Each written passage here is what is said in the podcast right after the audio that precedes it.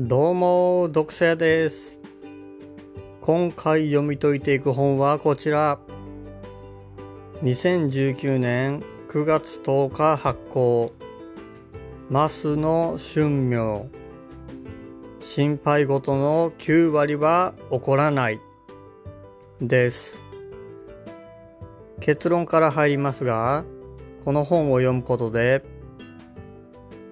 今を一生懸命生きれば心配事は起こらないということがわかると思います。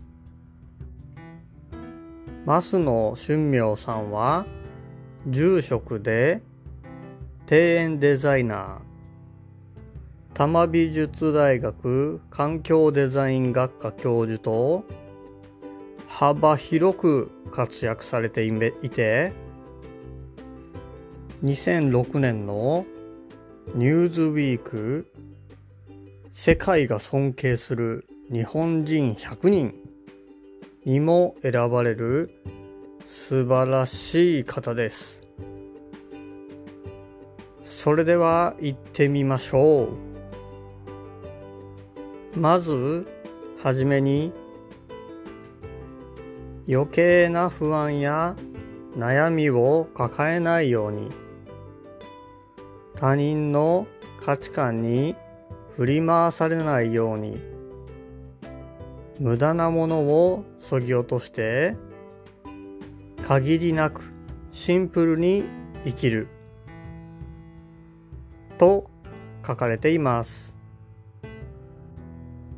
前奏として生きる増野さんのならではの言葉だと思っています。この本では5章構成で書かれており、1章、さっさと減らそう、手放そう、忘れよう。2章、今できることだけに集中する。3章競争から一歩離れるとうまくいく4章。人間関係が驚くほど楽になるヒント。5章。悩み方を変えると人生は好転する。といった内容になっています。各章に数話ずつあるのですが、読書屋が特に気に入った話を紹介させていただきたいと思います。いい加減を心得る。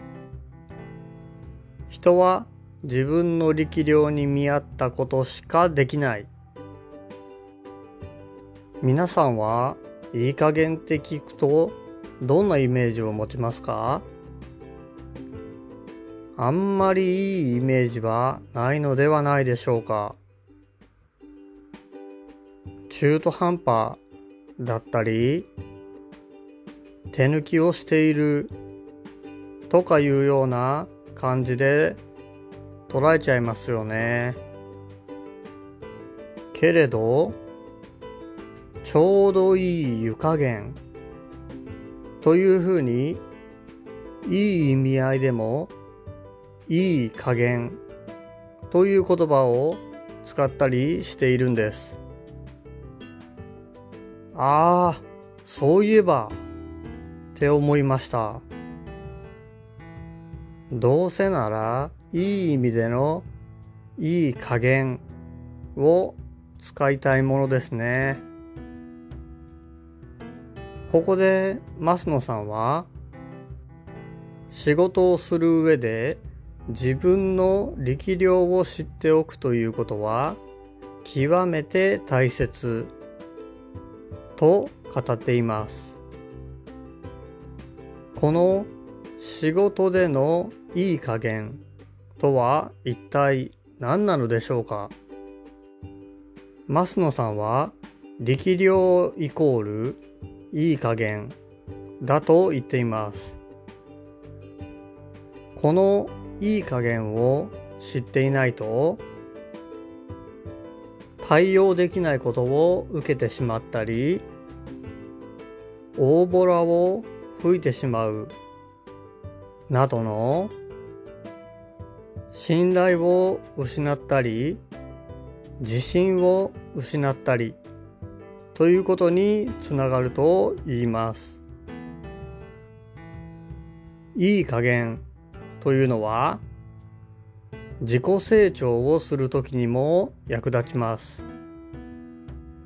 さっきの話のように対応できないことはいけませんが少し頑張ればできる範囲ならばいい加減の限界値というものを上げてくれます。ずっといい加減の中だけだと成長はしていかないのでそこから少し超えている部分にチャレンジしていくことがいい加減を広げてくれると言っています。まとめ今回は心配事の9割は起こらないの一部をまとめさせていただきました。読書屋は著者が前奏だということを知らずにこの本を買いました。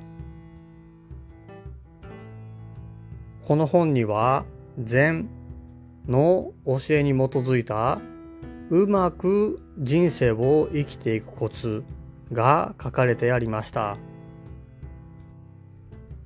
以前紹介した松下幸之助さんの道を開くのように少しずつ読んでいくととても人生が豊かになると思います。リンクを貼っておきますのでよかったらチェックしてみてください。また、いろいろな本を読み解いていきますので、フォローやコメントをいただけると嬉しいです。それではまた。ではでは。